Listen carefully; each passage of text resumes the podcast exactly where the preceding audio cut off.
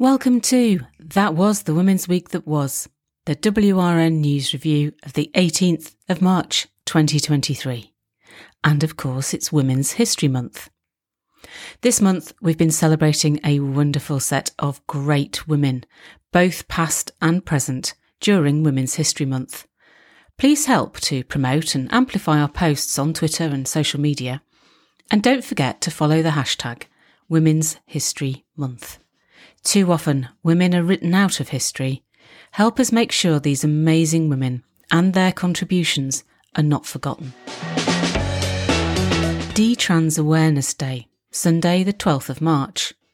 Last Sunday was an awareness day for the D-Trans community. These are people who regret the changes to their bodies made either by hormones or by surgery, or both, and they're trying to undo the effects of transitioning. For more information, visit dtransawareness.org. Show your support by following the D-Trans Twitter account and the hashtags D-Trans and D-Trans Day. The individual stories told by people who've had their bodies irrevocably altered can be harrowing. But artist Sarah Vachi, I hope I pronounced that right, has been painting, literally, a series of tender portraits featuring 100 damaged women who are reclaiming their natural bodies. Be inspired by their stories and find out more about Sarah's work on her website, Metamorphosis 100. Let Women Speak, another name for the list. We all know how dangerous it is for women to speak out about gender ideology. Many of us have followed what happened to J.K. Rowling, to Maya Forstater, and the attempted silencing of Kellie-Jay Keen, among many others. This week, along came another name to add to that list Shumirun Nessa. Shumirun Nessa is a British comedian with 7 million followers on TikTok. But she made the brave move of poking fun at several manipulative videos posted by a self styled non binary therapist called Jeffrey Marsh. This led to a torrent of abuse by Marsh's supporters and credible threats to the safety of Shumirun and her children. We stand by all the women who speak up about the manipulation of children and young people, and we support Shumirun. She speaks for me, she speaks for us.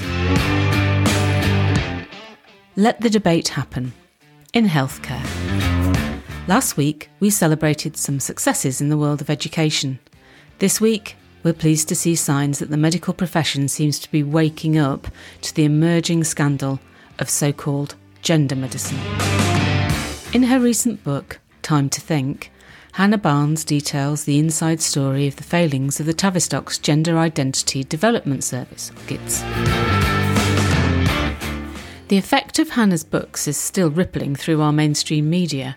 If you haven't yet read the book, please ask for it at your local bookstore or order it from your local library.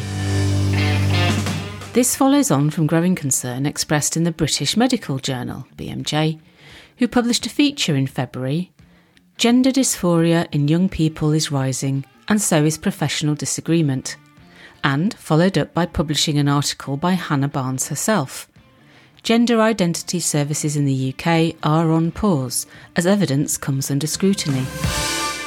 These seem like small steps, but it is good to see a prestigious journal willing to discuss the issue. We are disappointed the Tavistock service is still operating. But the delay in closing the clinic appears to come from concerns about what type of service will replace it, and having concerns is a positive development. Wales and self ID. No lessons learned? You would think the Wales Senedd and the First Minister of Wales, Mark Drakeford, might have learned lessons from the recent debacle in Scotland. There, the pursuit of self ID, for people who want to identify as the opposite sex, caused the Westminster government to intervene and eventually brought down the First Minister of Scotland. But the Welsh government seems determined to plough on with their plans for self ID. And Members of the WRN in Wales are rightly concerned about this impending disaster.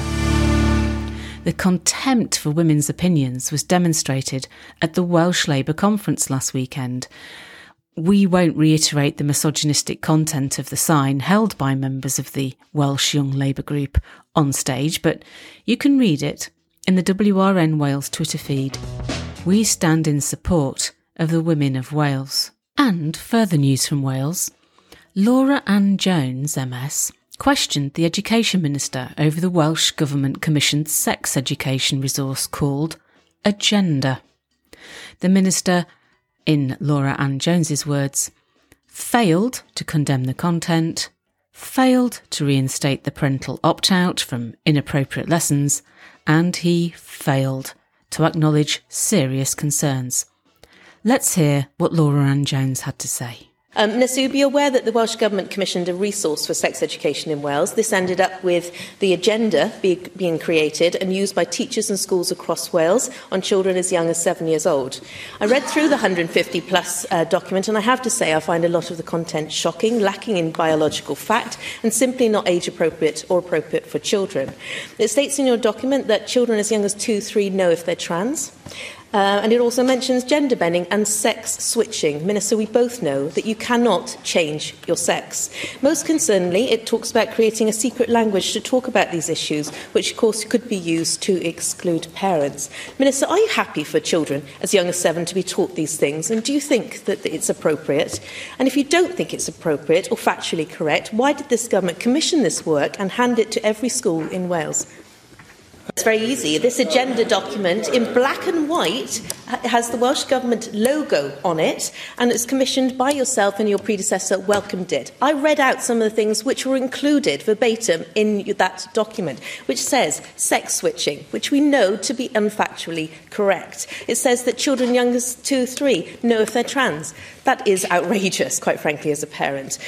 To make, what you're forcing on young people is not based in law or biological fact, Minister. To make matters worse, every child is forced to consume this indoctrination of gender ideology, and you've taken away the parents' right to opt out of those lessons, which I just don't agree with. In it, you state, in most cases, parents' concerns come from not knowing what's going on. Information sharing is worryingly different between, between schools, across schools, and across local authority areas. But many parents do know what's going on, Minister, and still do not want their children learning these dangerous falsehoods. Minister, it's time to scrap the RSE, or at the very least, give parents back the opt out option. And this is the bit where I remind you you can donate to the Women's Rights Network via the website just tap the button. You can subscribe to our YouTube channel, to this podcast. We will be opening up a brand new merch shop soon. You can still buy the postcards and follow us across social media. You can sign up to the mailing list and do encourage your friends to do the same and forward the email of that Women's Rights Network review every week to your friends and family. The editors of the weekly review, on which this podcast is based, are away on holiday next week. I, I, I don't know if they're going on holiday together. Don't worry. The review the podcast We'll be back in two weeks' time. Until then, keep your courage up, continue to celebrate all the wonderful women we're featuring on Twitter this month, and remember to stand firm together. Courage calls to courage everywhere.